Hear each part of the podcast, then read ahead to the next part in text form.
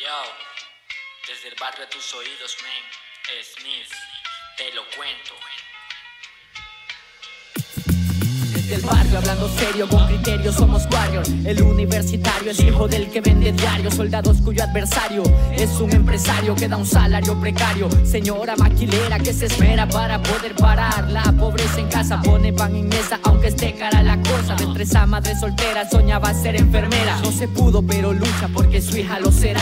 Niños con los tacos rotos, otros los usan de marca y juegan en el mismo equipo. El padre está en el norte, maltratado por un gringo. No le importa si su niño le dedica. Hey guys, welcome to another episode of Songmas. My name is Richard Villegas y seguimos en El Salvador ah, entrevistando escena local, artistas. Wow, um, hoy les traigo una entrevista que estoy muy, muy, muy emocionado de presentarles. Ah, pero antes de escuchar, ah, tenemos una canción que está sonando que se llama Barrio. Esto es de Sniff. Así que eh, ya volvemos con nuestro invitado muy, pero muy especial.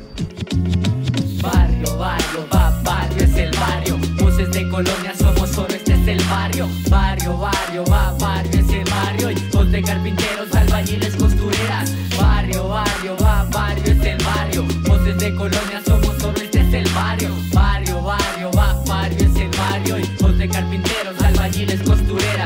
Vivimos donde casas parecen un horno. En dos cuartos viven nueve, financiadas por el fondo. Con goteras y sin puertas no alcanzó para comprarlas. A la hora del almuerzo, las tortillas hay que fiarlas. Siempre el vecino te despierta con la cumbia. Aunque sea no el alcalde, nuestro barrio nunca cambia. La señora de la tienda siempre será la sabia. Pregúntale por cualquiera y ella te suelta la labia. La chamaca se derrite por quien dice suba, suba. Se sentó en la colchoneta, siente que viajó a la luna. El poli para coster quiere poner esquela. El motorista lo pero lo hace con escuela. Barrio, barrio, va, barrio es el barrio. Voces de colonia, somos oro, este es el barrio. Barrio, barrio, va, barrio es el barrio. Y voz de carpinteros, albañiles, costureras. Barrio, barrio, va, barrio es el barrio. Voces de colonia, somos oro, este es el barrio. Barrio, barrio, va, barrio es el barrio. Y voz de carpinteros, albañiles, costureras. Nunca falta que en el barrio se crió, ya no se acuerda. O la bicha que hizo feria, pero sin usar materia. O el bicho disque rico y de rico no tiene nada. O la maestra que toditos los balones nos pinchaba. Siempre hay quien sobresale, conozco campeones mundiales que han salido a la luz de las zonas marginales. Gente bien ubicada y sin trastornos personales. Que sabe que en el barrio hay más que problemas sociales. Mi mamá una costurera, mi papá es un carpintero. El vecino panadero, yo rapero. Un compañero es ingeniero, su tío era fontanero. El día que murió le tocó empezar de cero.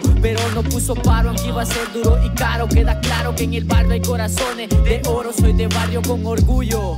Por eso canto este coro. Por eso canto este coro. Barrio, barrio, va, barrio es el barrio. Voces de colonia somos solo, este es el barrio. Barrio, barrio, va, barrio es el barrio. Voz de carpinteros,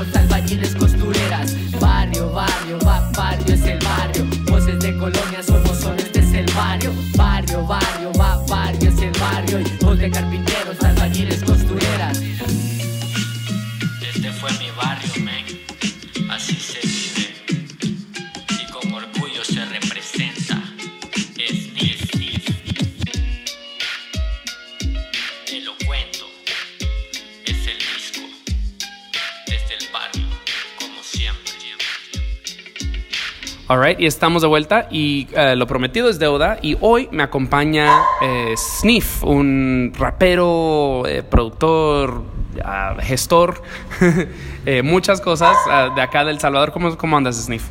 Eh, Todo bien, bueno, gracias por, por el espacio y saludos a toda la gente que, que está pendiente de, de esto. ¿verdad? Sí. Este, justo eh, tuve el, el- el gustazo de verte tocar esta semana ah, en un showcase en el Búhos Pizza, que es ah, antes era, creo que La Luna se llamaba, ah, un espacio cultural muy conocido. Y, y, pues hoy día Búhos Pizza también es un espacio para pues bandas emergentes, artistas, música eh, nacional. am, y, y, pues sí, o sea, me gustó mucho lo que vi en vivo. Ah, honestamente soy muy malo con los shows de rap en vivo y, on- y la pasé demasiado bien esa noche. Ah, estabas tocando junto a Park, am, que, pues, a quien ya entrevisté, y a Highclan, que también entrevisté. Am, pero para los escuchas que tal vez no te conozcan, ¿quién eres? ¿Qué haces? Eh, bueno, soy, soy Sniff, soy un rapero salvadoreño. Eh, tengo 27 años, eh, estoy en el mundo del hip hop desde los 14. Empecé en esto primero por el graffiti, empecé pintando tags, haciendo piezas ilegales, luego empecé a muralear un poco y una cosa llevó a la otra, conocí un amigo que hacía breakdance y él me, me instruyó en lo que era el hip hop, los cuatro elementos y de repente me metí a las batallas de freestyle, de hecho mi debut en batallas fue en la Luna Casa y Arte, en el, Wow. en el último torneo, entonces puedo decir que soy de los raperos que todavía logramos ser parte del espacio, en esas batallas quedé en segundo lugar, eh, destroné a un campeón en semifinales, entonces creo que eso fue lo que me motivó a quedarme. Eh, con el tiempo entendí lo que era el hip hop y lo que representaba y desde hace cinco años pues se convirtió netamente en mi trabajo. Mm, Me dedico a actividades solamente dentro de, de la música, del hip hop, ya sea dar shows, escribir canciones, vender canciones, producir eventos, apoyar a otras bandas con, con algunas cosas que uno aprende en el camino y Claro. acortarles el camino a ellos también. Sí, o sea, justo te vi en este show de no hablando con los artistas, eh, recibiendo la gente, estabas haciendo hasta cosas de, de sonido, I mean, conectando cosas. Es como, fuck, te, te mueves en muchas cosas. Me- creo que me contaba Fran que también trabajabas en la casa tomada, ¿no?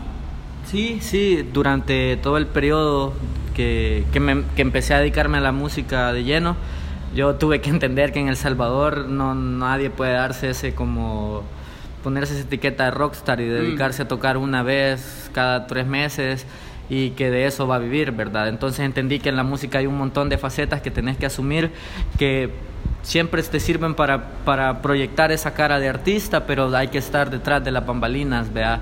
Entonces sí, trabajé en la Casa Tomada, en la producción de los shows durante tres años, con Fran de hecho y un par de amigos más. Eh, también era el encargado con otro amigo de, de administrar la parte del estudio de grabación, la sala de ensayo, estar pendiente de que todo funcionara. Y también llevaba una parte que tenía que ver con la gestión de los eventos de hip hop. Yo era como el curador y el que agilizaba las cosas para que se presentaran discos, lanzamientos de videos, cosas así, que el espacio las permitía. Claro, no, y algo que me he dado cuenta en mi, en mi investigación previa a llegar acá, porque pues, you know, y trato de aprovechar estos viajes para entrevistar la mayor cantidad de artistas y, otros profesionales posibles, es que el rap tiene una cabida muy fuerte en El Salvador. O sea, eh, mi primer... eh, mi primera herramienta para orientarme fue una lista de Factum, así de, de los 20 di- mejores discos del Salvador del 2019 y muchos eran de rap. Estaba tu disco, estaba el de Spook, estaba el de Saki. O sea, es eh, hay mucho talento local y eso ni hablar de... de- ah, estaba el- este disco también de Park y Nintendo, que era, es más como trapcito pop. O sea, y, y- eso es lo que me interesa. De no, como te comenté antes, tiendo a ser malo con, con los shows de rap en vivo, no porque no, no, no crea en el mérito del género, sino soy muy malo con letra. soy muy malo con letra, yo soy muy melódico, entonces hay veces como que me desconecto bien rápido, pero acá definitivamente es, es, es, un, es el género, es el género y me atrevería a decir que es el género joven es dónde está la juventud. Ah, háblame acerca de, de, pues, del, del rap y el trap y, y, digamos del género urbano ah, acá en, en, El Salvador. Sí, de hecho en este momento somos la, la escena que, me, que más está produciendo mm. y te estoy hablando en todos los sentidos porque se está produciendo shows, todas las semanas hay uno o dos shows de rap en cualquier lugar, cualquier bar, cualquier evento. También la, las plazas, los parques están, están inundándose de un montón de chavos que hacen freestyle. Eh, y, y, como, como vos decís, vea, es, hay un montón de, de, de, discos. De hecho, aparte de Factum, salió como, como una lista de, de de un colectivo que se llama Cuy, que también trabaja con un montón de música independiente acá, uh -huh. y salíamos como la, lo, los que más hicimos lanzamientos de canciones, wow. de sencillos, de discos, como, como escena, como género. Lo que pasa con el rap en El Salvador es que como desde sus inicios eh, es una música de la marginalidad y es una música muy atractiva por el hecho de que es fácil hacerlo y es barato. Mm. Entonces vos no necesitas una guitarra de dos mil dólares para poder hacer una buena canción de rap. A lo mucho necesitas una computadora que te, que te aguante un, un, un, un software, ¿vea? Claro. un Fruity Loops, algo así. Entonces eso se vuelve, se vuelve de fácil acceso para nosotros que venimos de, de comunidades donde no hay acceso a la cultura, a la música, al teatro, a tener un instrumento, a poder pagar por un show. Entonces vos podés hacer eso, podés reunirte con tus amigos, hacer los beats, hacer canciones juntos. Entonces, creo que es una manera también que, que, los jóvenes encuentran de resistir, por el mismo, el mismo contexto del que nace el hip hop en, Nueva York, se parece mucho al contexto de El Salvador, Mm. con un montón de problemáticas sociales. Entonces los chavos encuentran en, en- en el, en el rap, en el hip hop, en el trap, como le quieras decir, una alternativa. Claro. Entonces la calle en El Salvador te ofrece un montón de cosas, para respeto, que, que, que, que mujeres, que dinero, que un montón de cosas. Pero cuando vos tripeas el hip hop y, y lo canalizas de la forma de decir, bueno, yo puedo tener respeto si, si me hago un buen rapero, la escena me respeta, conocen mi nombre, me saludan, a la hora de competir me tienen miedo. Yeah. Entonces vos, esas cosas que la calle te ofrece de una manera, el hip hop te las da de otra, como que más positiva. Entonces por eso el hip hop está en este momento. Sumándole a eso todo el fenómeno que se está desarrollando en Latinoamérica del freestyle, como que de repente vos ves a, a- a un par de chavos que han estado en una plaza argentina Seguro. eh, haciendo freestyle y de repente dos años después los ves metiendo golazos a la par de Bad Bunny, Nati Claro. Natasha en el trap, por ejemplo Duki, Pablo Londra. Sí, claro. Entonces, de repente ves a personas como, no sé, como el Trueno que tiene 17 años y fue de los raperos más criticados porque era malo, pero de repente lo ves campeonando una Red Bull y lo ves que ha estado en un parque, que ha pasado esos filtros. Claro. Entonces los chavos aspiran ¿vea? a tener ese estilo de vida en un momento. Sumado a eso que aquí ya están viniendo competencias importantes como el BDM, hay muchos indicios de que posiblemente compren una franquicia de Red Bull, entonces todos aspiran a poder ser el campeón de eso y poder viajar y poder tener un nombre en la escena latinoamericana. No, está interesantísimo. De no, es, es como. De no, el, el, por, por la cuestión lírica a veces como que me cuesta y es como, eh, pero es de lo más interesante que he encontrado acá, es fascinante, especialmente, o sea, lo primero cuando conocí a justo a Fran Maravilla fue la primera vez como que empecé a percatarme de lo que estaba pasando en El Salvador y me enteré más acerca de una escena punk. Y después ya con, investigando un poquito más me di cuenta que también había una escena de rap y ambos son géneros que nacen de la marginalidad y nacen de una respuesta social, de, de- del conflicto. Y es como, y pues El Salvador conoce muy bien el conflicto. Entonces es como, siento que eso le da una avenida a, pues, a jóvenes, a, a- gente, de no, como dices, de, de recursos tal vez limitados, de, de poder participar en una conversación pues más amplia, ¿no? Sí, lo que pasa también de que el, El Salvador siempre se ha ca- caracterizado por eso, pues venimos de un conflicto armado también, Yeah. venimos de, de un montón de cosas y el hip hop nos llega justo después del conflicto armado, nos viene a través de, de- de los artistas grafiteros deportados, de, de gente como el Snoop, que era un rapero grafitero de, los más vieja escuela, que tuvo que fallecer por violencia, pero entonces nosotros crecimos con esa escuela. Tuvimos un grupo que se llamó Pescosada también, que era un grupo muy contestatario en su momento. Tuvimos gente como, como Marmota Fu, como el Blaze, que tenía canciones con gente en Estados Unidos que hacían mucha crítica social. Entonces nuestra raíz siempre vino así, ¿verdad? De, de tener música de denuncia, música de respuesta, sumándole a eso que todos nos criamos en un, en, en un contexto, la mayoría de gente vieja en la escena, de que todo era muy místico y de que no al reggaetón y que no a estas cosas comerciales. Pero en este momento, vos mismo lo has mencionado, hay propuestas bien frescas como la de Park, que no está hablando de nada de, de problemas sociales, está hablando de sus vivencias personales, de sus desamores, de sus de las cosas que él vive, se puede decir, incluso hace con Nintendo hacen canciones de puras pendejadas y, Sí. que, y que son canciones que gustan y que yo digo, puta que vergüenza esa mierda, ¿verdad? También hay gente como el Drobek, como, como el mismo Spook, que tal vez Spook no viene del mismo contexto de nosotros, pero tiene flow, le pega y hace las cosas bien, está haciendo como que algo más, más al estilo internacional, Yeah. pero pero bueno, entonces lo que pasa es que en El Salvador tenemos esa chuquilla, así le, le digo yo, pues esa chuquilla de, de haber vivido cosas y naturalmente las haces canciones. Los salvadoreños somos así, contamos todas nuestras historias, las hacemos anécdotas, cualquier cosa, entonces en el hip hop se adapta mucho. Bueno, buenísimo. Uf, eh, eh, ya, ya esta conversación pinta de que va a tener bastante carnita. Este, pero pues tenemos un playlist por delante que pues ha sido curado justo por Sniff. ah, y vamos a, vamos a abarcar mucha, mucha conversación hoy. Antes de seguir adelante, quiero preguntarte un poquito acerca, acerca de Barrio, que es la canción con la que abrimos el show. Ah, hablarnos acerca de esta canción. Sí, esta canción tiene ya un par de años, es como que mi, mi canción más popular, ¿verdad? La que la gente conoce. De hecho, no la escuchaste en el showcase porque ¿No? quería tocar solo cosas de, de, de Freddy Crudo. Ok. Ese es de mi, de mi EP anterior que se llama Te lo cuento. Fíjate que Barrio nace en un momento social en El Salvador donde había como mucha convulsión política, había un alce, una alza en la en toda la violencia en, en los territorios, ¿verdad? Entonces yo hago esta canción para dignificar a la gente de las comunidades como en la que yo crecí. Yo crecí en una comunidad que se llama Mariona, donde hay un penal, donde hay un montón de colonias controladas por, por pandillas y, y todo lo que te hablan de El Salvador.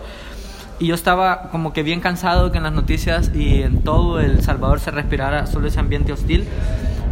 Y también me parecía de que la palabra barrio es una palabra que nos la robó la violencia. Yeah, Porque nadie estaba diciendo, ya nadie hablaba de sus colonias, ya na- nadie hablaba de su barrio por el miedo de que ahí había cierto grupo que controlaba y que si vos decías eso podrías correr peligro.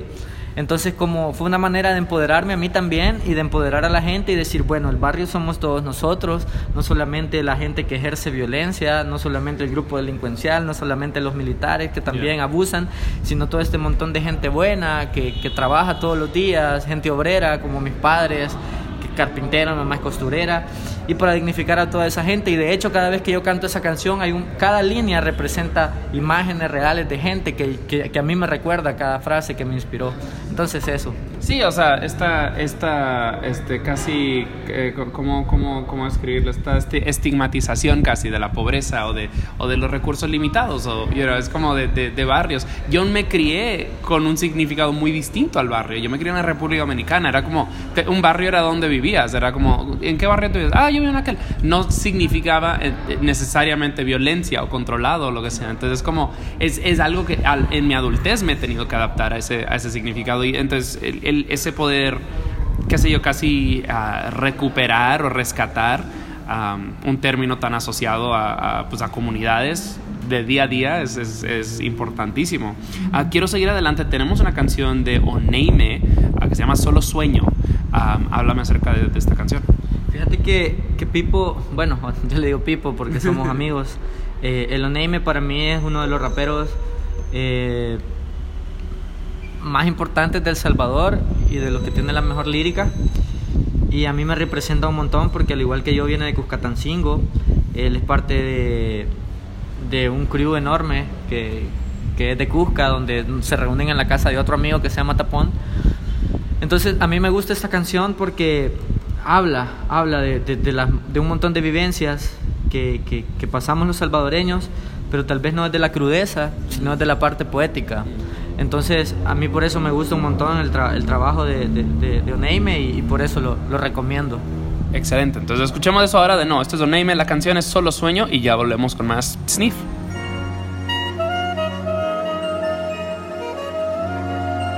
De momento solo sueño, ajá. Va por los míos. Ajá, ya. Los psicosis, sapienas colan. Classic, zoológico. Buena conciencia family suena. Pasan los días y las ganas se aproximan. Me levanto de mi cama, mi drama es pensar en rima. Mis ganas de ser mejor persona se asoman cuando escucho un buenos días de personas que me estiman. La juventud se va a un tren que no regresa. Otros quieren conservarla y por eso a Dios se rezan. Por pensar con nadie abajo pierden la cabeza y los labios de su musa a otro poeta besan. Sigo el camino en lo que veo, otros llegan poniendo sus ventas y ganarse unas monedas. Frutas, refrescos en el kinder, las minutas. Solo espero no encontrarme en el camino un hijo de puta que quiera joderme, ponerme y preguntarme que de dónde vengo y amenace con matarme. Cobardes armados o en manada van de Rambo. Así por el momento en Cuscatancingo está el mambo. ja. Pupuserías en las que bajó la venta porque subieron sus precios a causa de la renta. El transporte público en la zona ofrece plazas motoristas que renuncian por cuestiones de amenazas. Y las patrullas hacen bulla por la noche. Tú caminas temeroso de algún sospechoso coche. Y el fin de mi camino llego a una casa. O a una conciencia family. De nuevo en la terraza. Cada paso es un riesgo, un segundo otro tesoro. Somos más los buenos dispuestos a darlo todo. Corazones de oro laten al compás del coro. Para cambiar el mundo primero mi rumbo mejoro. Cada paso es un riesgo, un segundo otro tesoro. Somos más los buenos dispuestos a darlo todo. Corazones de oro laten al compás del coro. Para cambiar el mundo primero mi rumbo. Primero mi rumbo mejoro, luego voy con prisa Buscando el horizonte donde esconden las sonrisas. Mi gente, quizás detrás del miedo a delincuentes Ya que justicia no aplica en los de siempre. Dos chamacos, una moto, un alboroto y balacera. En vez de esconder se acercan a ver el muerto en acera. Mi asombra que te esperas, hoy no piden tu cartera. Matan por sospechas, echan al que buscan pareciera. Apegados a un dicho, sin ver mejoras A fuerza vives tu último día, cual si fuese ahora. Nadie es dueño del mañana, lo escribí en presente digo por si la parca presente, carta de mi muerte. Son pláticas temáticas que tengo con mis panas. Y en finas matemáticas no me aseguran canas. Las estadísticas dicen 14 muertos diarios. Razón que en barrios viven un calvario y pasa claman. En fin, pongamos todos una pizca, hermano. Solo enciende la chispa y verás que no es en vano. Soñar no es un delito, chico, por eso recito. Un mundo diferente donde no existen conflictos. Cierra los ojos, piensa el mundo que soñamos. Yo tal como lo pensamos. Cierra los ojos, piensa el mundo que soñamos. Abre los que es posible si juntos nos empeñamos. Cada paso es un riesgo, un segundo otro tesoro. Somos más los buenos dispuestos a darlo todo. Corazones de oro laten al compás del coro. Para cambiar el mundo primero mi rumbo mejoro. Cada paso es un riesgo, un segundo otro tesoro. Somos más los buenos dispuestos a darlo todo. Corazones de oro laten al compás del coro. Para cambiar el mundo primero mi rumbo. Mis letras cambian la realidad que proyectan Que el éxito de un rap está rodeado en buenas tetas, no. Me baso en lo que vivo en barrios bajos El rap llena mi alma y la barriga mi trabajo. Es cuestión de ideales reales por si preguntan Que no han estado en venta ni esperan estarlo nunca. Llego de noche a casa, gracias a Dios Espero que la misma suerte hayas tenido vos, bien. Ya. Ya. De momento solo sueño. Ya Bien. 2015. O name en los versos. Ya. Dejándolo en suspenso. Jaja. Escucha algo así, va. Va, suena. Cada paso es un riesgo, un segundo otro tesoro. Somos más los buenos dispuestos a darlo todo. Corazones de oro laten al compás del coro para cambiar el mundo. Primero mi rumbo mejoro. Cada paso es un riesgo, un segundo otro tesoro. Somos más los buenos dispuestos a darlo todo. Corazones de oro laten al compás del coro para cambiar el mundo. Primero mi rumbo mejoro. Algo así sonaba. Ya.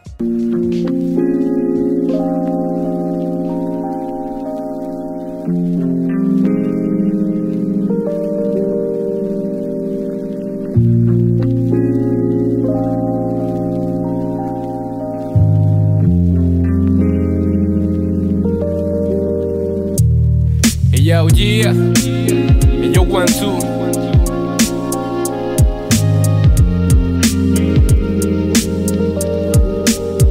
Yeah, yeah, yeah.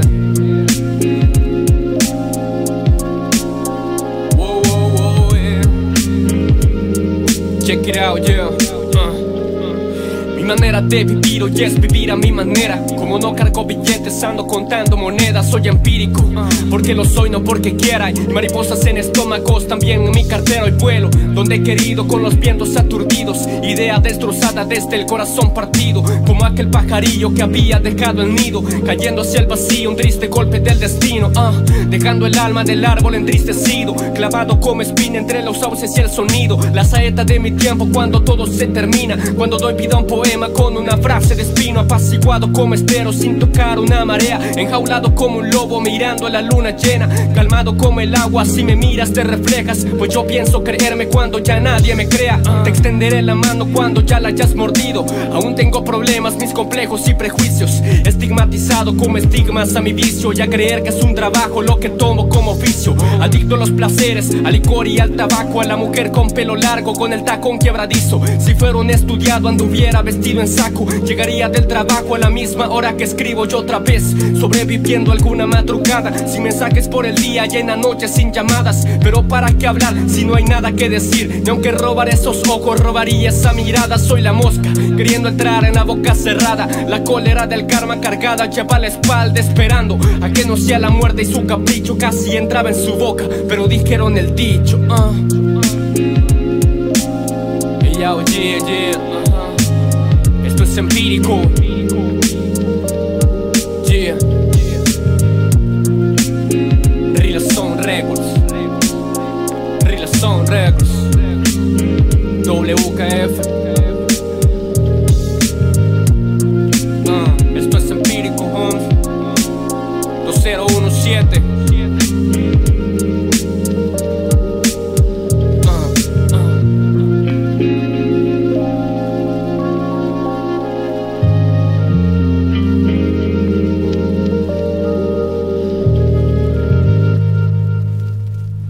Y estamos de vuelta. Y la segunda canción que escuchamos ahí es de cover, ah, se llama Empírico. Am, ah, de no, estas, yo generalmente, yo soy, les digo a todo el mundo, yo soy el fan número uno de Songmes, porque yo siempre, yo la mayoría de estas canciones no, no- nunca las he escuchado, entonces yo siempre vuelvo y, y las escucho. Habla, háblame acerca de, de cover y háblame acerca de Empírico. Cover también es uno, uno de, los, de, los, de los artistas que a mí personalmente me gusta en- y él es muy, muy boom bapper, y Mm. por eso lo respeto un montón, porque tiene capacidades vocales y líricas para hacer otro tipo de productos, pero él está bien enfrascado en eso y, y- y le gusta y lo disfruta y por eso yo lo respeto un montón. Empírico también es una canción que, que a mí me representa porque, como te explicaba, el hip hop en El Salvador eh, y en todo, afuera del hip hop, creo que la mayoría de gente que se dedica a la música difícilmente ha pasado por una academia, difícilmente ha aprendido a hacer las cosas musicalmente como se deberían hacer. Yeah. Pero Empírico habla de eso, ¿verdad? del nivel que, que, que él como rapero tiene, pero que él reconoce que todo ha sido a prueba y error, que todo ha sido de, de cagarla y así ha agarrado el level que ahora tiene y, y por eso me gusta esa canción. Pues eso es algo que, que he justo estado hablando acá, o sea, es una industria musical, ah, siento que muy joven. Es, a partir de que es pequeña es muy joven como industria, como un, un medio organizado donde la gente eh, contribuye y creo que es algo que no se habla suficiente, es de que hay que también darle tiempo a los artistas a que cuajen, ¿sabes? Es como, ¿tú cuánto tiempo ya llevas eh, de no en, en rimas, en, en rap, en, en, en, pues en esta comunidad de por sí? Rapeando, rapeando quizás unos 10 años, desde que empecé a hacer freestyle. Luego tuve una etapa haciendo música con un colectivo, que fueron como cuatro años más. Luego pasé dos años como que viendo qué putas hacer. Y luego que ya empecé como a dedicarme, pero que yo me considere que así decir, sí soy artista, sí soy rapero, quizás tres, cuatro años Wow. por, por el hecho de lo mismo que decir, vea, cuajar. Entonces, ahora yo como artista, yo entiendo, porque yo no considero artista a todo el que rapea bien, Right. pero que no sabe a qué horas tiene que llegar a hacer una prueba de sonido, por ejemplo, que no sabe que el show dura 45 minutos y que tiene que llevar ordenadas sus pistas o llevar un DJ, ¿verdad? Entonces, ahí, ahí es donde son como que los filtros.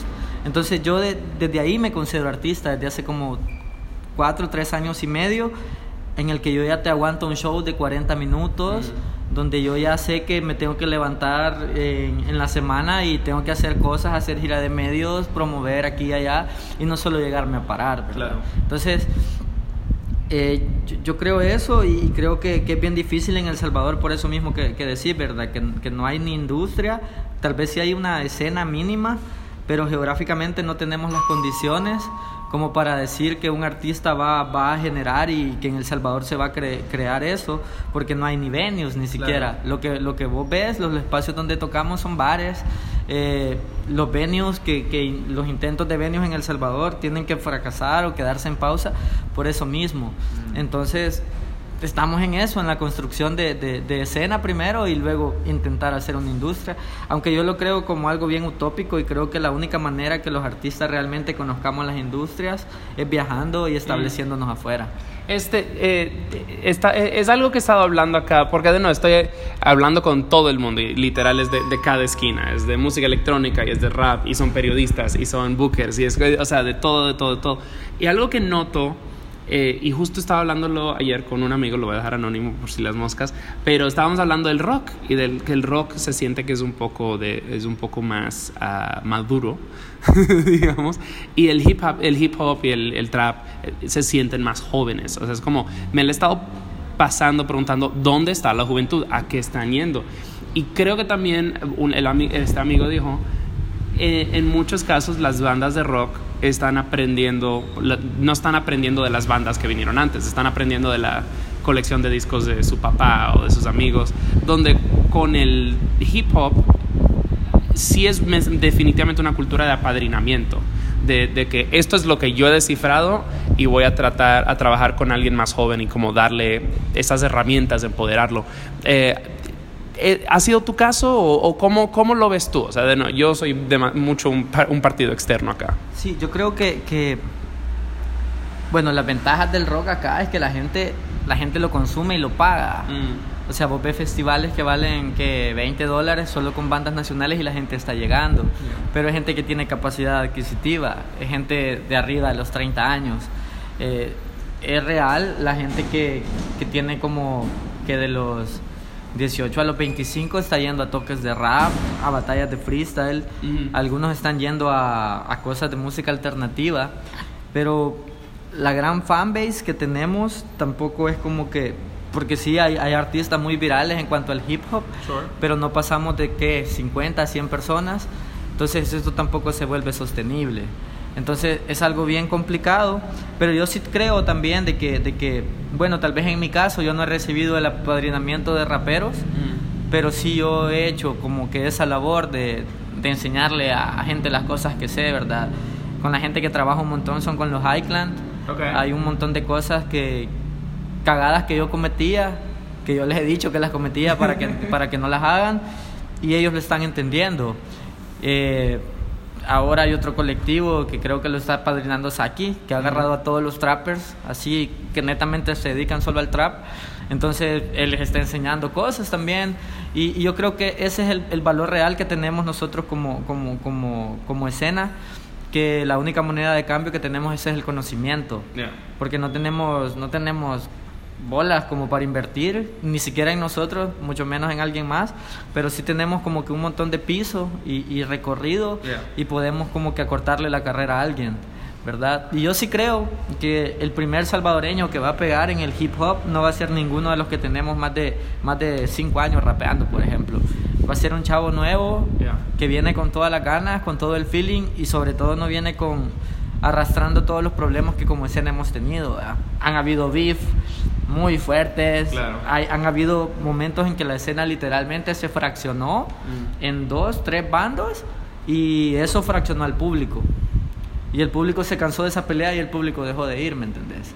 Entonces ahora estamos buscando esa colectividad, Yeah. no bloquearnos, no ponernos fechas el mismo día, intentar hacer cosas juntos, la gente que ha tenido esos beef, para, para retomar esa, co- eso que se había construido, ¿verdad? Entonces, creo que, que es bien como interesante el fenómeno que se está dando en este momento porque todos los días hay alguien de los viejos que está como que agarrando a un chavo nuevo y le está dando como que escuela y para mí eso es bien bien bien bien interesante porque para mí todo esto son relevos generacionales y, y qué bueno qué bueno. El, el hip hop nació como pues como una herramienta social, ¿no? Para darle voz, darle más que voz, o sea, validez también a, la- a las vidas de, pues, de comunidades marginadas, o sea, pensando en los 70s y todo este cuento. Y, y entrevisté a Nakuri ah, de Costa Rica hace como año y medio para el show y ella me contaba acerca de, pues el trabajo no solamente es acerca, no es lírico, o sea, que hace talleres de breakdancing, de, de, de graffiti, este, trabajando con jóvenes o lo que sea. Y yo sé que tú haces cosas similares acá con, de no, con, con la juventud. Háblame un poquito acerca de ese trabajo, por favor. Sí, fíjate que yo gran parte de, de, de mi, de mi tiempo y mi carrera la, la he dedicado a eso. Pero más que, más que a formar artistas, eh, yo me dedico como que a transmitir lo que es la filosofía del hip hop.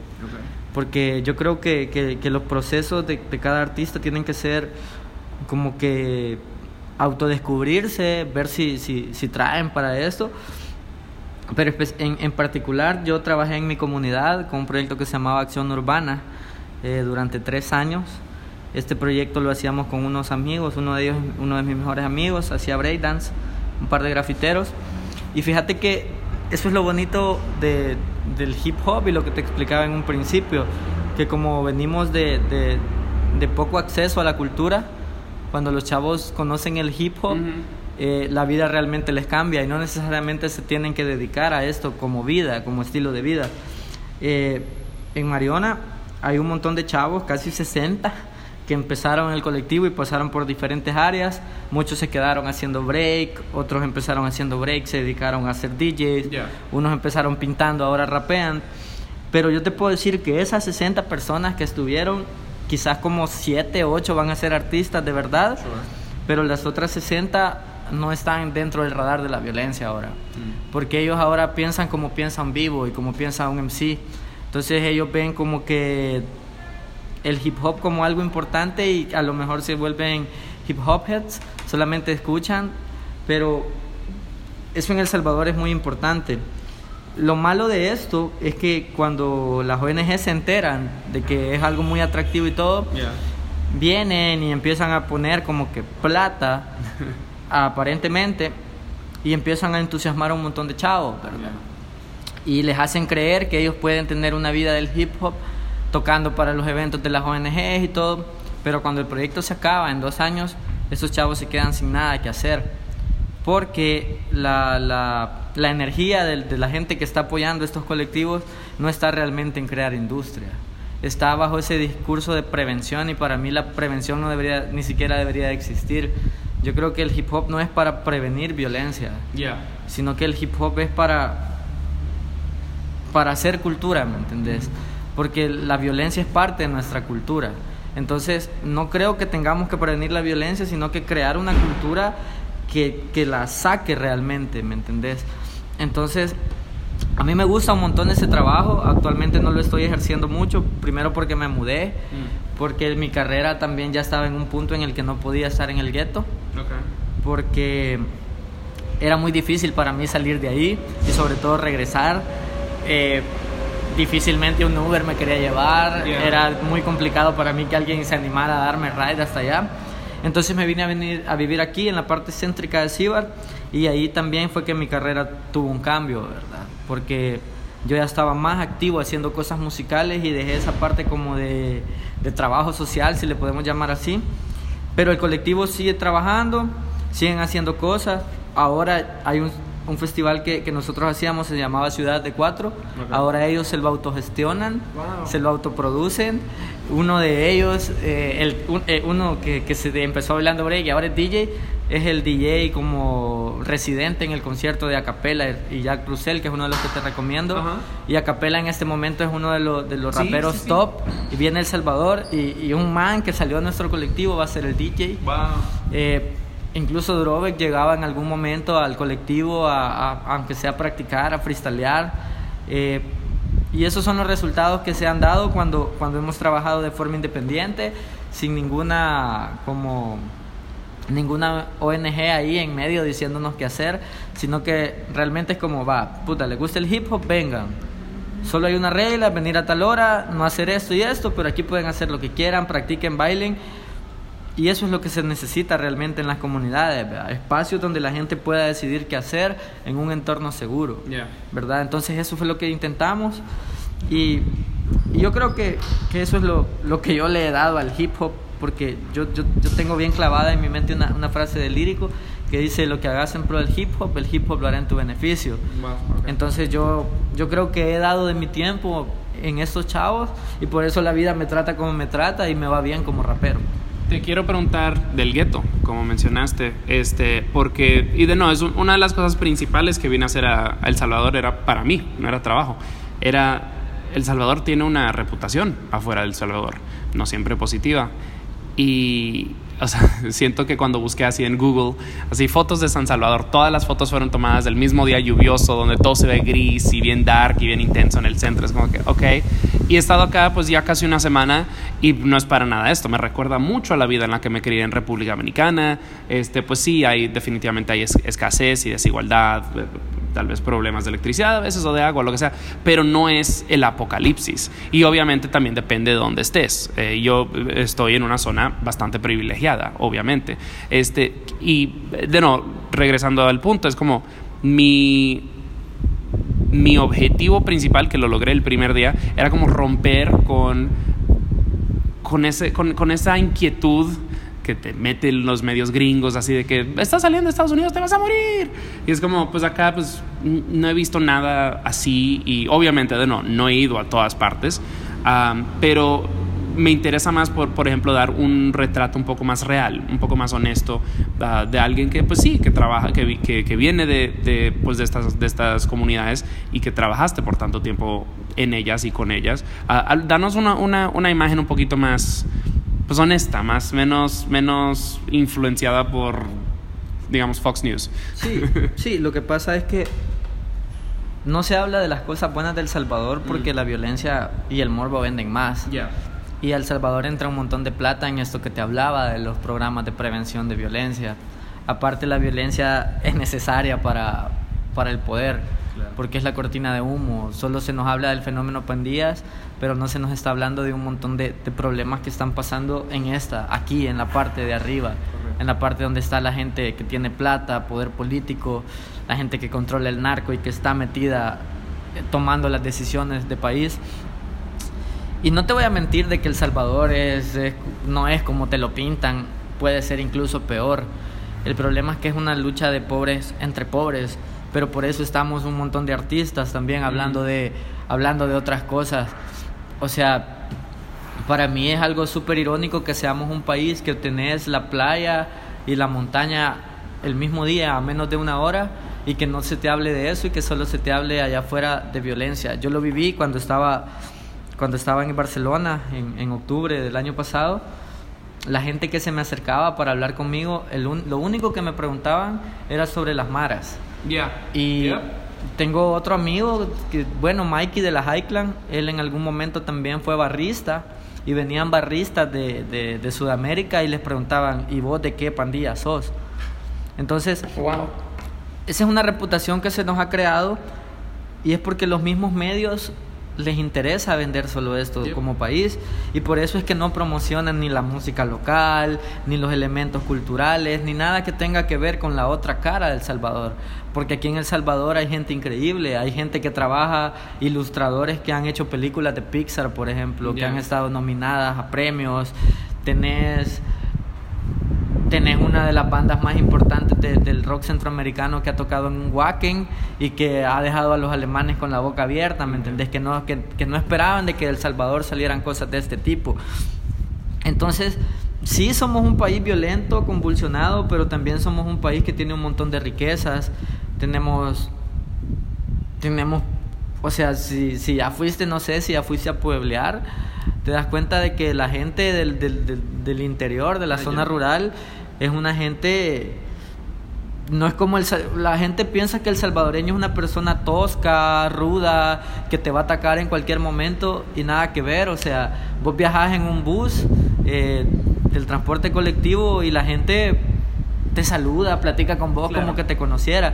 Entonces, yo creo que es una imagen de que le conviene a, a- a alguien, al poder, Definitivamente. a la gente que, que, que, que quiere hacer del Salvador un país convulsionado, porque si los pobres nos matamos entre pobres y, vendemos esta idea, no importa lo que esté pasando ahí arriba, lo que esté pasando debajo de la mesa, ¿me entendés? Sí, es algo que, de no, eh, justo, justo an- antes de venir, o sea, puse, hey, voy en, en Facebook, así en Insta, voy a, voy a El Salvador, uh, recomiéndame cosas. Y la mayoría de las preguntas eran, pues, ¿qué hay en El Salvador? Y yo, ajá, pues eso es lo que vamos a ir a, a ver. Y yo ya conozco, pues, mi trabajo es saber de música, entonces yo ya conocía cosas.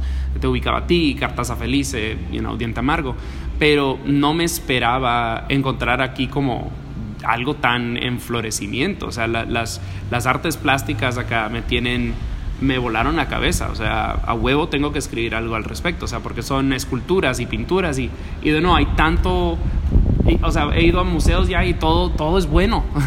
No hay, hay muy poco que sea así como que, pues, que, no, que no sea tan interesante. Lo que sea. Igual en la música, es como hay mucho acá, hay mucho que encontrar y, y, y de no, o sea, siento, siento que en el exterior como que no, la gente no, no, no lo ubica. Yo creo que es por eso mismo, por ejemplo en el tema música, por el mismo hecho de que no hay industria, eh, no somos importantes para ningún mercado allá afuera. Mm. Entonces por eso no ves a ningún salvadoreño, ¿verdad? Como que girando a la par de, de los traperos. Y, y no sé cómo va a sonar eso, y, y- y nosotros lo hemos hablado un montón de veces en los after party, ¿verdad? ya bien locos, y es como, puta, y vos le crees ese cuento, ese cerote que es trapper, y todo, si culero, no en su puta vida haber visto una pistola, vea.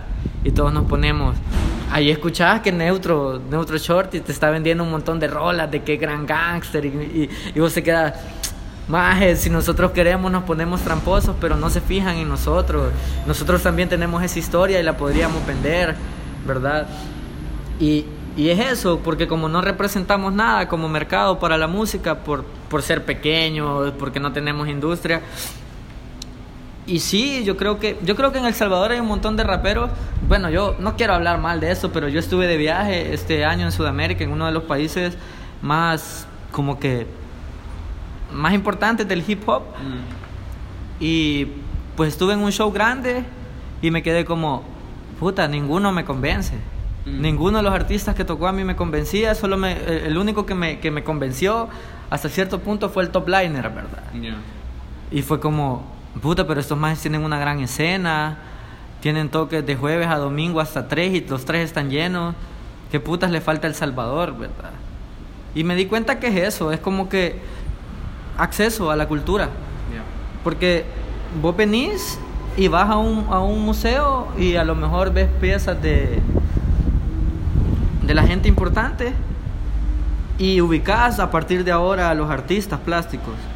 Pero si vos vas a una comunidad, nadie, en o sea, nadie entiende de arte contemporáneo, nadie entiende de escultura, porque es algo que de- desde antes de la colonia incluso, bueno, de los tiempos coloniales, algo que se nos negó, Claro. porque sabían que si la gente entendía esas cosas no iba a ser pendeja. Y es algo de élite, o sea, yo, yo fui al Marte y estaba así como que, pues está hermoso y creo que para entrar eran como un, Bueno, uno o dos dólares, pero... Hace poco hacía, hacíamos la broma con, con, con vos y con una persona más y decíamos, ¿por qué putas hay una foto afuera del, del museo del pendejo que nos robó? Del cerote que tuvo que fingir una muerte, Claro, ¿verdad? claro. Entonces ahí es donde te das cuenta de que, que todo eh, está configurado en pro del poder. Claro. ¿verdad? Hasta las artes, o sea, como vos decís, puta, yo una vez entré y veía unas mierdas increíbles que era como, como una pieza como de Star Wars, una mierda así, como, un, como un Transformer, pero que estaba contando la historia de los vendedores de la calle, ¿verdad? huevo. Entonces yo me quedé como, tu madre, qué mierda más loca, y porque esa mierda no está en el centro, expuesta en una plaza, Yep. decía yo, porque es elitista. Yep. Entonces, y eso es lo bueno del hip hop. Y eso es lo bueno de espacios como la Casa Tomada, como la Luna en algún momento, que juntaban a gente de todos los estratos sociales a través del arte. Y, y en el hip hop ahora, yo que produzco patines, ¿verdad? Y que los hago, intento hacerlos en la zona piqui. Vos ves a chavos de Soyapango, de Hilo Pango, Yeah. empatinados. Y de repente ves a cheras de acá, de la San Benito, de la Escalón, ¿verdad? A chavos que, que vos les notás que no son del mood ghetto, Yeah. pero que están tripeando hip hop y que es como, puta, qué buen vacil. Y de repente terminan siendo panas. Y para mí eso es lo importante de la cultura eh, y, de la música y de todo esto en general. Es como que quitar esta segmentación y democratizar todo. Mm. Justo te iba a preguntar acerca de ese conflicto, porque pues sí, obviamente, eh, de nuevo, el, el, eh, solamente porque pues eh, los géneros urbanos nacen en el gueto, no quiere decir que todo el mundo que está haciendo esos géneros urbanos son del gueto, o sea, y el clasismo sí es algo que um, ha sido un tema muy, muy recurrente ah, esta semana. Y de nuevo, o sea, por eso te, te- te iba a preguntar acerca de este, eh, pues si hay algún conflicto entre, entre pues, raperos o traperos o productores que vienen de diferentes estratos. Fíjate que no, fíjate que no. Realmente acá en El Salvador casi todos, casi todos venimos de guetos, vea. Pero de repente, o sea, el ejemplo perfecto quizás puede ser Spook y quizás voy a pecar, pero, o sea, todos sabemos que él no, no viene de nuestro contexto, ¿me entiendes? Pero es muy bueno. Y todos los traperos están trabajando con él. Está haciendo feats. O sea, tiene, tiene, tiene, tiene feats con gente que, que a huevo, vos sí, les, sí sabes que tiene la chuquilla de, de, de guero. Pero es eso mismo, de que como el hip hop es una cultura donde lo que importa es el respeto, Claro. si vos sos bueno y si vos llegas al escenario y te parás con huevos y lo haces bien, o sea, la escena te va a respaldar y va a decir, puta, huevo. invitemos a tocar este cerote otra vez, pues. O sea, yo conozco de gente que, que, que nadie la conoce y, y, y, Y ahora son mis panas y yo sé, y es como, puta, estos cerotes viven bien vergón. Pero han llegado a un micro libre. Y a partir de un micro libre es que entraron a la escena porque eran buenos. Y de repente los ves en los afiches, va, y, y ya les dan el, los ponen a tocar a una buena hora, cosas así. Porque de eso se trata el hip hop, de integrar. El hip hop tiene valores como paz, amor, respeto, diversión. Entonces, si nosotros logramos hacer los tres valores anteriores, la paz, el amor y el respeto como, como personas, la, la diversión llega sola, ¿verdad? Entonces, yo no creo que haya un conflicto. Por ejemplo, Omnion, así te lo voy a decir. Omnion, que es un productor que salvadoreño que se crió en Estados Unidos y es un señorón ya, que tiene un estilo, o sea, tiene hijos, esposa, ha hecho su casa y ha- se ha hecho de, de plata de la música y que es el sueño que todos aspiramos. Es un- él es muy respetado y él ni siquiera llega a los vaciles de la escena, por ejemplo. Él llega solo si lo invitas a tocar y es muy accesible. Y cualquiera puede decir, puta, es un viejo cerote que ya no, ya no tiene el estilo de vida que tenemos que tener nosotros, que somos del guero, porque en algún momento de la vida en el hip hop salvadoreño fue así. Pero ahora todos ya crecimos y todos ya, ya vemos las cosas de otra forma, ¿verdad? Y, y aparte de, de entre raperos, por ejemplo, hay gente de otro estrato social fijándose en lo que estamos haciendo Correcto. y con ganas de apoyar. Y gente que tiene acceso a cosas que nosotros no podemos. Vea, hay, hay, hay chavos que vos podés decir que son súper fresas y que no tripean hip hop, pero toda su vida han escuchado hip hop estadounidense y no conocían el hip hop salvadoreño. Y cuando lo conocen es como, puta, aquí hay plata. ¿Verdad? Mira, yo conozco a tal persona y puedo hacer esto por ustedes, puedo poner esto. Y vos te quedas como, puta, qué pendejos hemos sido también en, en estar como que, que en el underground y, y que haciendo cosas solo para nosotros. Cuando hay un montón de gente que, que le gusta lo que haces, le gusta tu historia y tal vez no la viven, pero se identifican.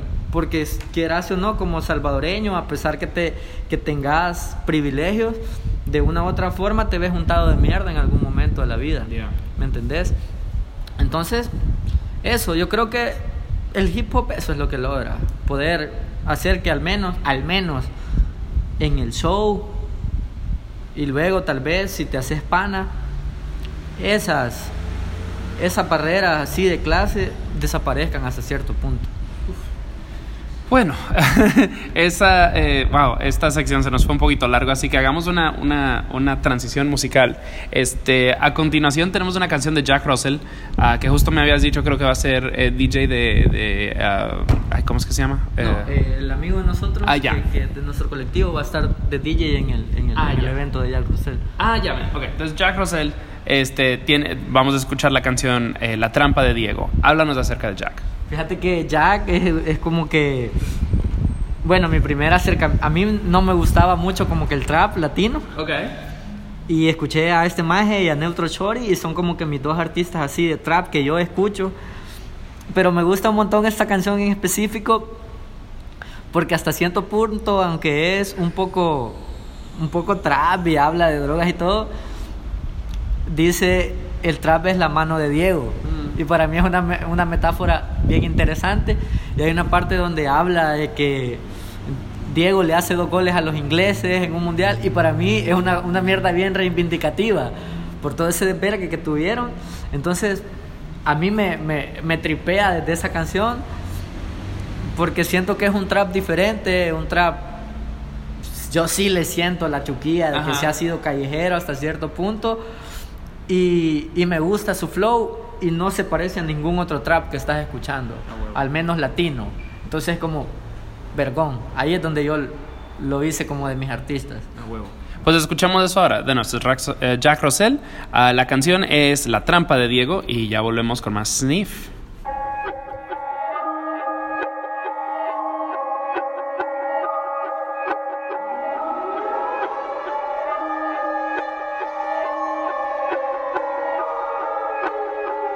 No hable mierda más, nigga. Tú no sabes más, nigga. No hable mierda más, nigga. Pussy bitch de esquina. Siempre la misma cagada embalada y no aporta ni peo. La misma llorona llorando, las biches no pega ni un cuero. Como Maradona en la nota de coca me llevo el trofeo. Tú como los ingleses no tienes de otra que aguántate el peo. La trampa en la mano de Diego, la trampa es cobrarse los muertos. Caído en Malvina, tú no sabes de. Tú no sabes de eso. La trampa de Diego, tú no sabes de eso. Tú no sabes de eso. Ya tu tiempo pasó. Pussy bitches at home. Ayer un le pasó. Jordan los Sox, me vi ni te lo creíste. Con vela en la rambla sin gamba, la alergia no me mató. La historia se narra con hecho presente, el pasado ya se murió. Si Netflix se vino y le dio un bofetón a Blockbuster y lo mató. Casi no siento la cara, nota de línea está rara. Casi no siento la cara, nota de línea está rara. Casi no siento la cara, nota de línea está rara. Como los masones, no estamos ni en las reuniones. Contamos las lucas y no es para la puta, sino para darle a mi mamá. Tú hablando de secuestro y pistola, robando a viejita no oda. No hable de Pablo ni Chapo si eres tremenda bichita. Siga por el Insta buscando niñita pa' que de la talla en la cita. No es solo pensarla, sino agilizarla, no tiene los dones por eso. No es solo pensarla, sino agilizarla, no tiene los dones por eso. Te pasas mirando al espejo la Britney cuando estaba crazy. Cuando estaba crazy. Cuando estaba crazy. Te pasas hablando de Atlanta, te pasas hablando de Trump. No tiene un carajo, vete pa' tu gajo y comienza la historia, maniga. Controla la nota de coca que agota si no tiene nada en la vida. No hable mierda, maniga. Tú no sabes, maniga. No hable mierda, maniga. Pussy bitch de esquina.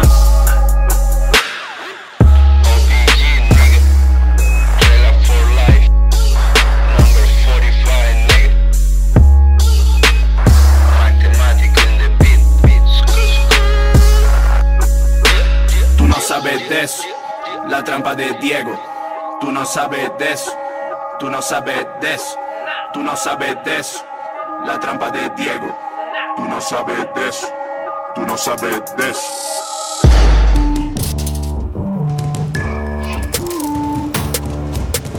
Song Mess, un show de música emergente latinoamericana donde mezclamos entrevistas con los sonidos más frescos del underground.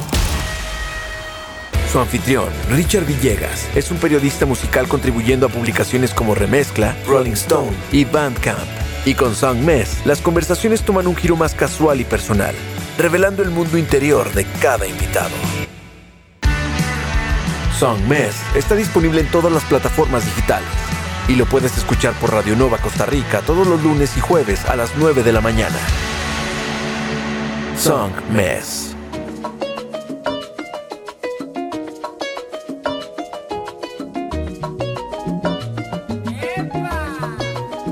Esa carita que me llevas. Me sigo haciendo el remolón, bien te gusta vacilar, siempre me pones a prueba. Tú te viniste al botellón, te aparcaste al lado del mar, dime si vas y me llevas. Que a mí también me gusta estar y ya no dice que no, esa carita que me llevas. Esa carita que me llevas. Esa carita que me llevas.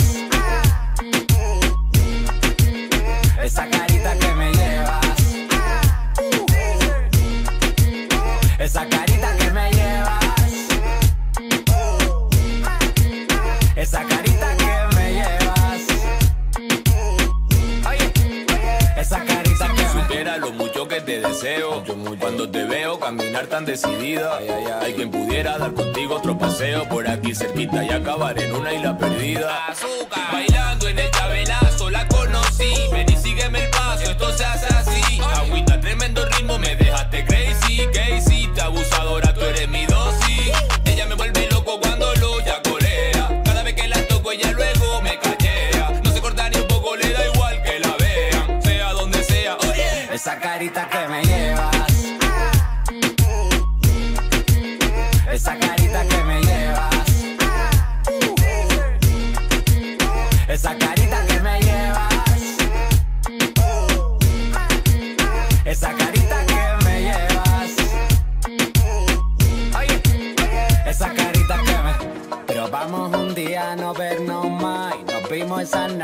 en el bar. Poquito para adelante y poquito para atrás. Y un poquito para afuera a fumar. Tú sabes cómo lo parto yo. Tú sabes pillar mi vacilón.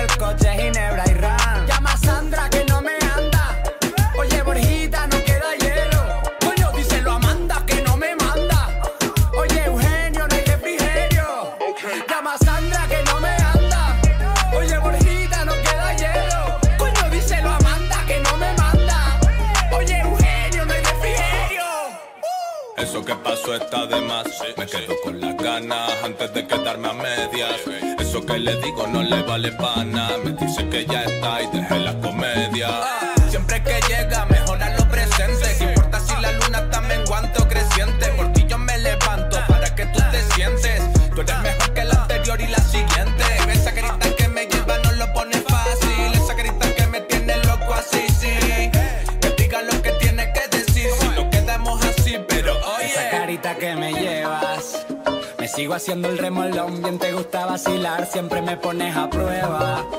Tú te viniste al botellón, te aparcaste al lado del mar, dime si vas y me llevas. Que a mí también me gusta estar y ya no dice que no, esa carita que me llevas. Esa carita que me llevas. Esa carita que me llevas.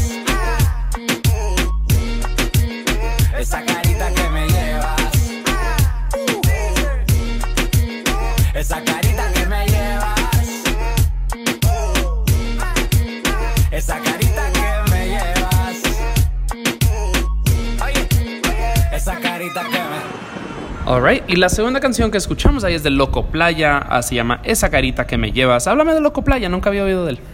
Fíjate que, que es un, un artista español que, que está haciendo algo que a mí me, en lo que a mí me interesa entrar luego de, de terminar algunos ciclos, como por ejemplo terminar de hacer las cosas que he planeado para Freddy Crudo. Si quiero hacer como que un- algo más, más de fiesta, más bailable, porque yo tengo un montón de canciones ahí tiradas que hablo de, de joder, hablo de, de encule, de amor, cosas así. Y quiero empezar a experimentar con, con- con esa parte del, del- del trap y de la fusión con, con el reggaetón, con, con géneros así, dancehall. Entonces estoy escuchando un montón de artistas que están por esta movida, que vienen de, de hacer como que... Yo lo llamo como reggaetón clean, digamos. Ajá. Entonces escuchar un poco de, de ellos. Y ahorita lo estoy escuchando un montón y por eso lo, lo seleccioné. Está bien chivo. Y de no, y justo te comentaba antes, es como, pues sí, en el, siento que el, el rap y el hip hop eh, nacional definitivamente se clava mucho en el mensaje. Eh, y, y- y de no, en esta respuesta social. Y por eso es que a veces como ese, y como te, te mencionaba lo del Nintendo y de Park, es como, es refrescante el hecho de que es más pop, es, es canciones de amor o en cool, como dices, igual como este Loco Play, es como a veces necesitas ese, ese respirar. Sí, sí. Lo que pasa también es que yo, yo, yo me he dado cuenta de que mi target, mi target ya no es el mismo que hace cinco años. Mm, ujú. Mi target ha crecido.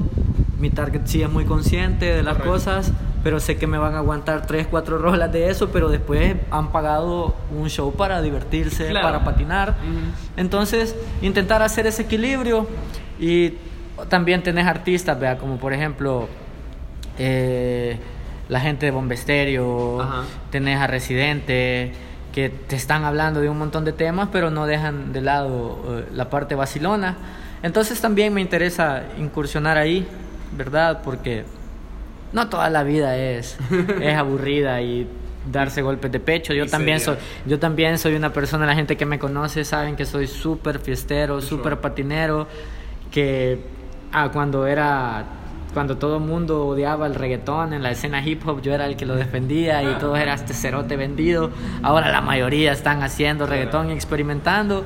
Entonces, pues sí, yo creo que también es momento para, para mí de hacer cosas para divertirme. Cuestión de ser flexible. Ah, Sniff y los recados de la ruptura. Este es un proyecto nuevo que estás por lanzar. Fíjate que los recados en un principio, desde que yo hice mi primer EP, con Fran lo hablábamos un montón, porque Fran siempre ha estado muy de lleno en mi carrera. Eh, hablábamos un montón de que en algún momento de la vida yo tenía que llevar ese disco a una plataforma más alternativa y poder tocar con una banda. Ya. Eh, con el paso del tiempo, eh, siempre fue esa idea, en algún momento nos reunimos a ensayar, montamos las maquetas y justo cuando estábamos por decidir qué hacer con, con- con esa música, el Titi anunció su regreso a los escenarios después de dos años de inactividad. Entonces yo siempre lo había admirado porque yo soy más fan que el hip hop, soy muy fan del ska salvadoreño. Ok. Entonces yo siempre había sido como que fan de Adhesivo y del Titi. Entonces cuando yo lo conozco nos hacemos un tanto panas y Fran le, le- le propone tocar con nosotros, acepta. Fran también se crió desde muy pequeño con el mango de araña. Entonces lo invitan al proyecto. Y yo con Bungie ya habíamos hecho un montón de cosas. Él viene de ser un DJ de, de hip hop netamente, de breakbeats. Entonces él había tomado otro rumbo también, haciendo cosas más electrónicas, también más afro. Entonces decidimos juntarnos y decidimos de que el proyecto tenía para más que un toque, ¿verdad? Entonces decidimos hacer este proyecto y darle un poco de identidad salvadoreña y latina al hip hop, porque creo que hasta el momento no ha habido un proyecto Yeah. en Latinoamérica como el de nosotros, que esté hablando mucho de, de- de la realidad salvadoreña y centroamericana, pero con este montón de elementos de toda la música latina, de repente cumbia, songo, eh, bossa nova, eh, y eso permite también que Sniff y, y- y esta banda tengamos un show más entretenido y más digerible para un montón de públicos. El proyecto ha caminado bien, hemos tocado, digamos, en los festivales más importantes de, de la cultura del año pasado en San Salvador, como son la, la Noche Blanca y la, la Fête de la Musique, que es de la Alianza Francesa. Entonces nosotros estuvimos en los dos, cerramos la, la- la fiesta de la música y el público también que no oye hip hop, ni oye metal, ni oye ninguna de las propuestas que los demás tienen, eh, está muy enamorado de este proyecto. Así que lanzamos este sencillo eh, en marzo y pues con este proyecto tenemos aspiraciones a salir. Eh, el proyecto netamente, eh, los planes son hacer un proyecto internacional Claro. poder girar. Eh, nuestro objetivo principal es el mercado estadounidense, porque sabemos que hay un montón de salvadoreños Claro. que necesitan reconectar con, con- con esta realidad también de este momento, gente que tiene quizás 20, 30 años de no venir a El Salvador, entonces para poder conectar con ellos. Sí, o sea, y, y justo te comentaba cuando, cuando estábamos escuchando, es como tiene una musicalidad ah, muy, muy fuerte, obviamente estás tocando con una banda, no solo son beats. Este, ¿cómo, ¿Cómo se siente tocarlo en vivo? ¿Cómo es diferente de tocar en vivo, de no, con beats versus este, pues, una banda? Fíjate que yo me siento mejor también con, con- con la banda, porque eso me saca todas mis habilidades como frontman, saca toda mi energía, saca todo, todo lo que también yo sé hacer, porque lo malo de un beat es que como el hip hop es así monótono y repetitivo, casi todas mis métricas habían estado encasilladas de una forma, había era muy plano para rapear.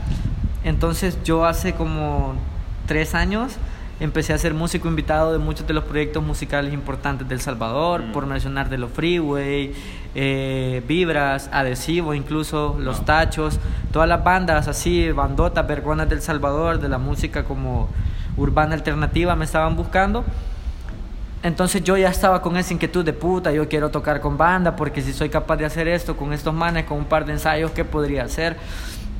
Entonces la banda también a mí me permite tener otros colores, otras velocidades, otras métricas y, y explorar más allá de cosas que yo antes no hacía. Eh, y yo creo que también la gente tiene dos versiones de Sniff. La versión del show solo con beats y DJ es como que un cerote muy crudo, muy plano, muy agresivo.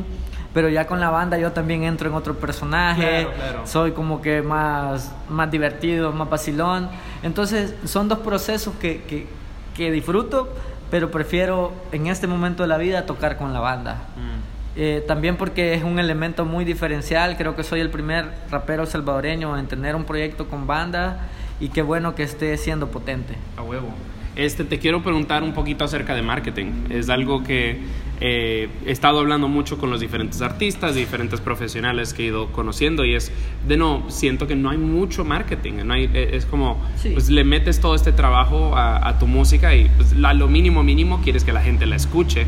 Este, ¿Cómo mueves tu proyecto? Estabas hablando de que fuiste a un país eh, latinoamericano donde tiene una movida muy fuerte de, ah, de hip hop, que hablaste de haber ido a Barcelona. Entonces, ¿cómo, cómo llegas hasta allá? Eh, digamos que un, un joven rapero que está tratando de realmente meterle, está escuchando, ¿cómo, cómo lo mueves? Fíjate que yo creo que el marketing es como que mi talón de Aquiles. O sea, yo no, o sea, si vos ves, bueno, hasta hace como un par de meses que decidí ordenar mi Instagram porque era un grande vergue, ¿verdad? Era Ya. como que mi vida personal, toques, cosas súper vergonas y de repente una foto con mi perro, cosas así. Pero fíjate que creo que estas cosas se me han dado porque hay algo que, que quizás es, es algo que sí lo aprendí bien de la gente que me escuelió, eh, la gente de los Vibras y la gente de, de- de Freeway Max y, y, y Robbie, es que no desaprovechar ninguna aparición en medios. Por muy corta que sea, por muy desconocido que sea el blog, todo eso, eh, yo las hago, ¿verdad? Entonces yo creo que a mí lo que realmente me mueve son ese tipo de cosas, más allá de los afiches, más allá de, de las redes sociales, porque yo, yo te puedo decir, ¿verdad? Yo conozco gente que tiene, ¿qué? 40 mil seguidores, pero a sus shows están llegando 30 personas. Entonces, yo no creo en este momento que el internet sea la clave para la música. Y también yo soy como que muy, muy patinero, muy de after parties. Entonces, todos estos viajes, bueno, este viaje que hice a, a- a Europa, yo sé que ha sido por pura gente que he conocido después de tocar Claro. y que me ha recomendado con la gente que tiene las llaves para poder viajar. Entonces, yo creo que así me marketeo. No soy el, el mejor en redes sociales. Eh, no tengo un equipo de trabajo que me esté haciendo fotografía, que me esté haciendo lo que hacen allá afuera. Y creo que aquí en El Salvador funciona así y la gente que realmente se mueve y vive netamente de actividades relacionadas a la música, no digo de tocar, pero de este tipo de actividades es porque tiene un buen networking. Vea, yo creo que así funciona. Y yo sí quisiera tener a alguien detrás haciendo todo por mí, contestando mensajes, enviando Claro. correos, proponiendo cosas. Pero todavía no alcanza. Pero creo que también esa es una ventaja que tenemos los salvadoreños. Y yo, yo lo noté heavy ahora que he andado de viaje. Es que allá afuera la gente se dedica solo a tocar. ¿verdad? Y, y no creo que esté mal, pero como en El Salvador aprendes como que a, a vender, a conectar, a tocar, a hacer toda mierda, allá afuera sos como un pez en el mar, ¿verdad? Seguro. Entonces como un, un detalle bien que, que, que yo me lo tomé así como puta, qué interesante ¿verdad? E- esto, pero no, yo en la parte marketing ni siquiera la termino de entender, ¿me entendés? No, o sea, ser, de no, ser artista independiente, you know, quiere decir que hay mucho entre el estudio y el escenario. Hay mucho, mucho, mucho que hacer. Hay, hay veces que te tienes que sentar ahí a mandar correos, you know, y ojalá algo se arme. Este, y sí, es, es por eso, eh, por ejemplo, es algo que he estado conversando con los diferentes artistas. Pero eso sí, fíjate que a pesar de no entender mucho, quizás por la gente con la que yo me junté afuera del hip hop y dentro de la música, los raperos en El Salvador tienen un press kit Ajá. porque yo tuve un press kit antes. ¿Verdad? Y yo, como, lo- como te decía, yo soy de esas personas de que lo único que tengo es un poco de conocimiento Ajá. y yo no se lo niego a nadie. Yo siempre les hablaba como, majes, hagan un press kit, hagan esto, hagan esta otra cosa, averigüen de un rider, o sea, véanse vergones aunque todavía no lo seamos, Yeah. vea.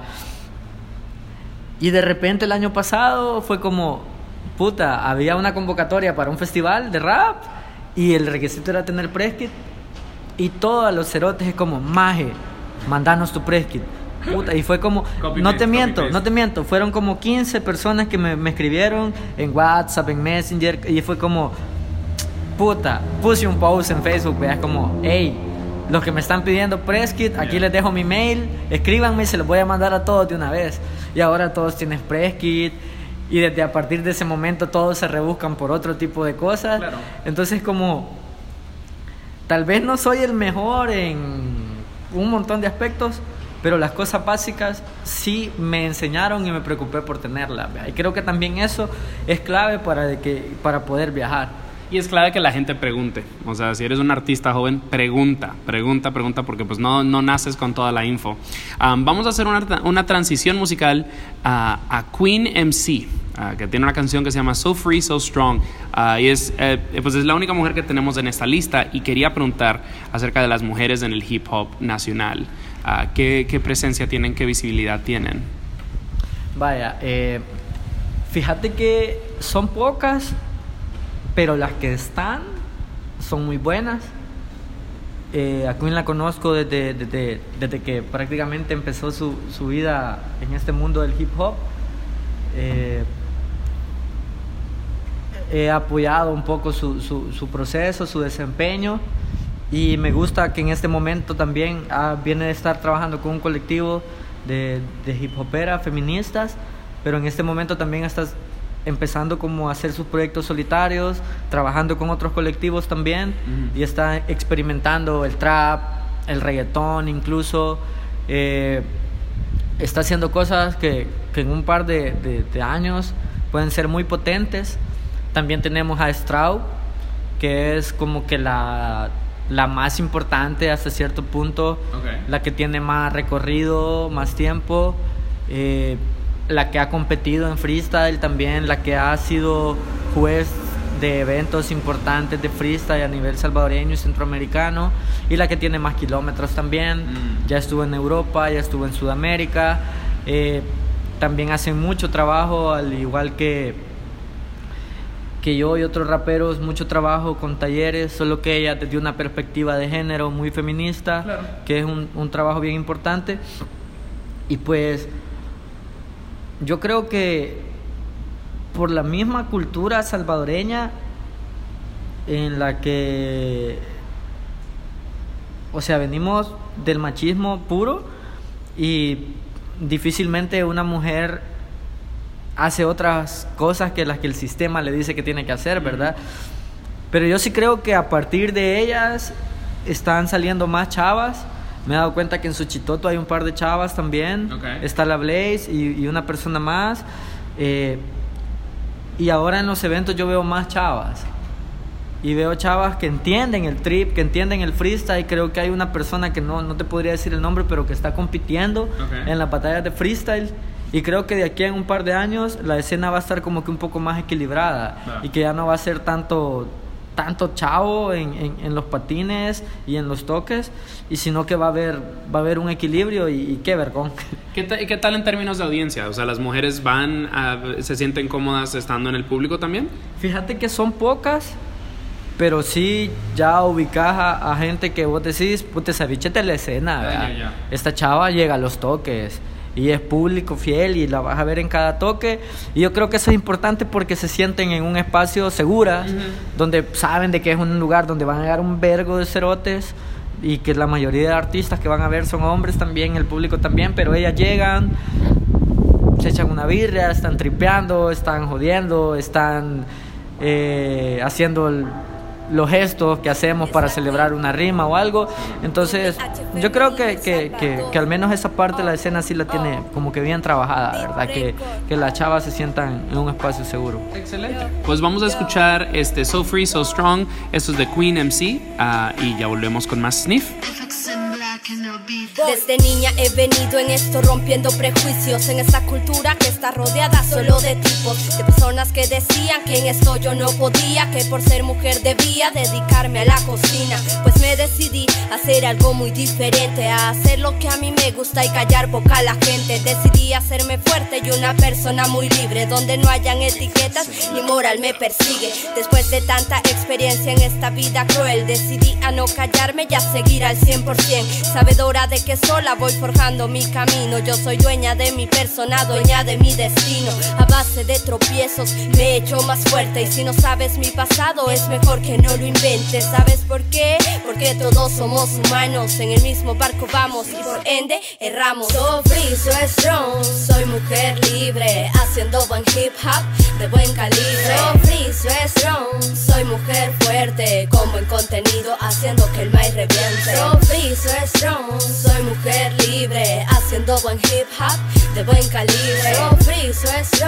Soy mujer fuerte, como en contenido, haciendo que el maíz reviente. Yo no soy de nadie, soy tan libre como el aire. Respeto a quien respeta, eso no lo niega nadie, pero sí de respetar se trata. Demostrame tu respeto con aplausos, no con besos. Soy libre al expresar a través del rap lo que siento. No pienso en el pasado, solo vivo el momento. Dejo que todo fluya, voy sin prisa y sin disfrutando de a poquito sin que me den condiciones. Soy tan libre, tan fuerte, confío en mí misma. Tengo claro lo que quiero y quiero vivir la vida. No espero nada de nadie, soy mi propia compañía. Dejé de sentirme mal por personas que no debía.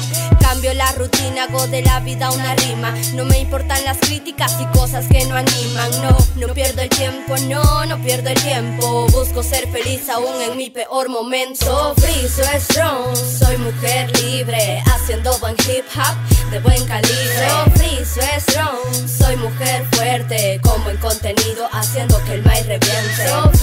Strong, soy mujer libre, haciendo buen hip hop de buen calibre. Free, so strong, soy mujer fuerte, como en contenido, haciendo que el maíz reviente.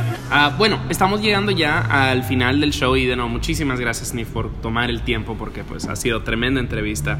Este, te quiero pedir que le comentes a nuestros escuchas dónde pueden seguirte en redes sociales, dónde pueden enterarse de shows, dónde pueden este, eh, streamear, comprar tu música. Eh, bueno, yo estoy en todas las plataformas, Spotify, eh, Google Play, todo, todo Deezer, Apple Music, en todas. Y en las redes sociales para contactarme, eh, yo más que todo me muevo por Instagram, SNIF, S-N-I-F, guion bajo rap, R-A-P. Y en Facebook, SNIF, S-N-I-F en mayúsculas. Vale. Y, y pronto en Bandcamp. ¿eh? Sí, ya pronto en Bandcamp y en todos los lugares. Vale, y, y yo voy a estar linkeando a todo, todo, todo en las notitas del show. Y yo voy a aprovechar para recordarles que yo soy Richard Villegas y esto es Songmes y nos pueden encontrar en sus plataformas digitales favoritas, todo arroba Songmes, a Spotify, Apple Podcasts, Google Play, Stitcher, SoundCloud, de no, Songmes, a igual en redes sociales, Facebook, Twitter, Instagram, todo arroba Songmes. Si nos quieren mandar un mensaje directamente eh, un- a un correo, este songmesmusic arroba gmail.com, ahí mándenos sus nuevos sencillos, su nuevo disco, su nuevo video, de no, lo que podamos hacer, siempre lo hacemos. Eh, también tenemos nuestro eh, playlist Bobs siempre en las notas del show. Ahí pueden encontrar el link. ah, igual a nuestra tiendita online ah, en songmes.threadless.com por si gustan este, apoyarnos con una camiseta, you know, eh, una bolsita, una tacita. Con eso ayudan a pagar ah, el hosting. Am, tenemos una última canción, eh, justo es de Sniff, y recuerden, voy a estar linkeando a todo en las notas del show, ah, y esta se llama Crudo, y creo que es de tu más reciente disco, ¿no? Sí. Bueno, esta es la, creo que esa es la última canción que yo voy a hacer en esta línea y por eso era importante para mí que saliera en ese disco. Esta es una canción de, de mucha denuncia, de mucha protesta, es un, es un desahogo y fue bien necesario, de hecho para mí fue bien, bien difícil escribirla. Y pues es la parte que, que la gente conoce de Sniff, pero a partir de este disco van a empezar a conocer otra parte, como te explicaba. Entonces por eso la dejo ahí en la, en la, en la playlist para que luego hagan la valoración y digan cómo cambió. Antes de ponerla, quiero preguntarte acerca de Freddy Crudo. ¿Quién, quién es? Mira, Freddy Crudo eh, es un personaje que me... El nombre me lo puso Bungie, que es, que, que es mi DJ y es el DJ de mi proyecto Recaudo de la Ruptura. Había una competencia de, de hip hop, danza, en, en una discoteca y casualmente ese día yo andaba un suéter como el de Freddy Krueger. Ya, ya, ya. y yo me llamo Freddy. Y nos pusimos súper locos. Y yo ya no daba pero ni, ni la hora. Y es como Freddy Crudo, Freddy Crudo y me empezaron a decir así un par de amigos.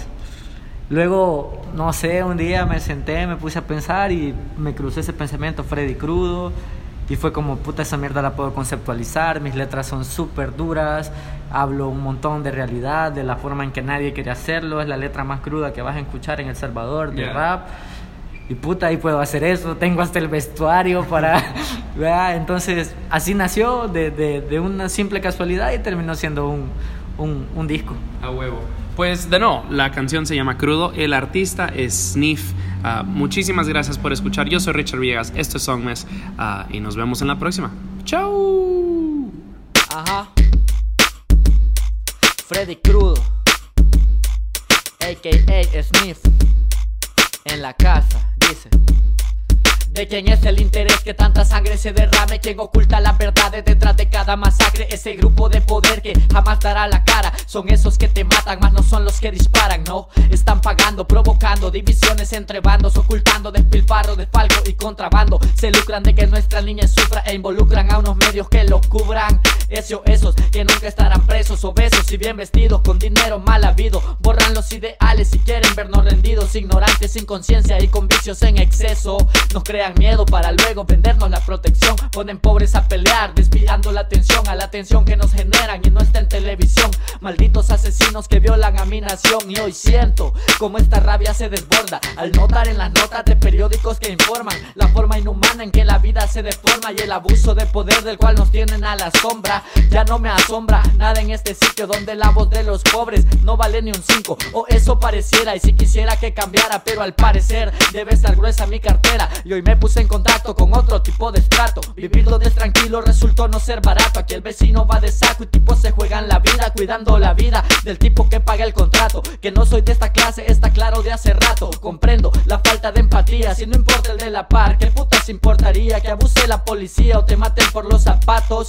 Sacaron bajo amenaza de su casa a un amigo Demolieron las casas de la gente del espino. Yo solo quiero sacar del gueto a mi sobrino Porque si mueren sus panas no quiero que sea testigo. Lo último lo digo porque eso pasó conmigo Y ya son más de 12 los muertos que desde los 12 cuento Mis perros donde estén por ustedes es que sigo Y a veces quisiera mandar todo a la mierda Rapear sobre el amor de mi ego o de mis fiestas Tratar de evadir tantas cosas que me afectan Pero la frustración humana emana en letras como esta Comprendo al que se vaya, al que se queda Comprendo que los males son por el papel manera Y no asimilo que el de arriba nos joda cuando quiera Pero así funciona Cibar, sálvese quien pueda Las familias dueñas de centros comerciales se adueñan de personas, los sacan como animales. Y un vergo de pendejos desde las redes sociales. Se creen activistas, sus luchas no son reales. Su palabra aquí no vale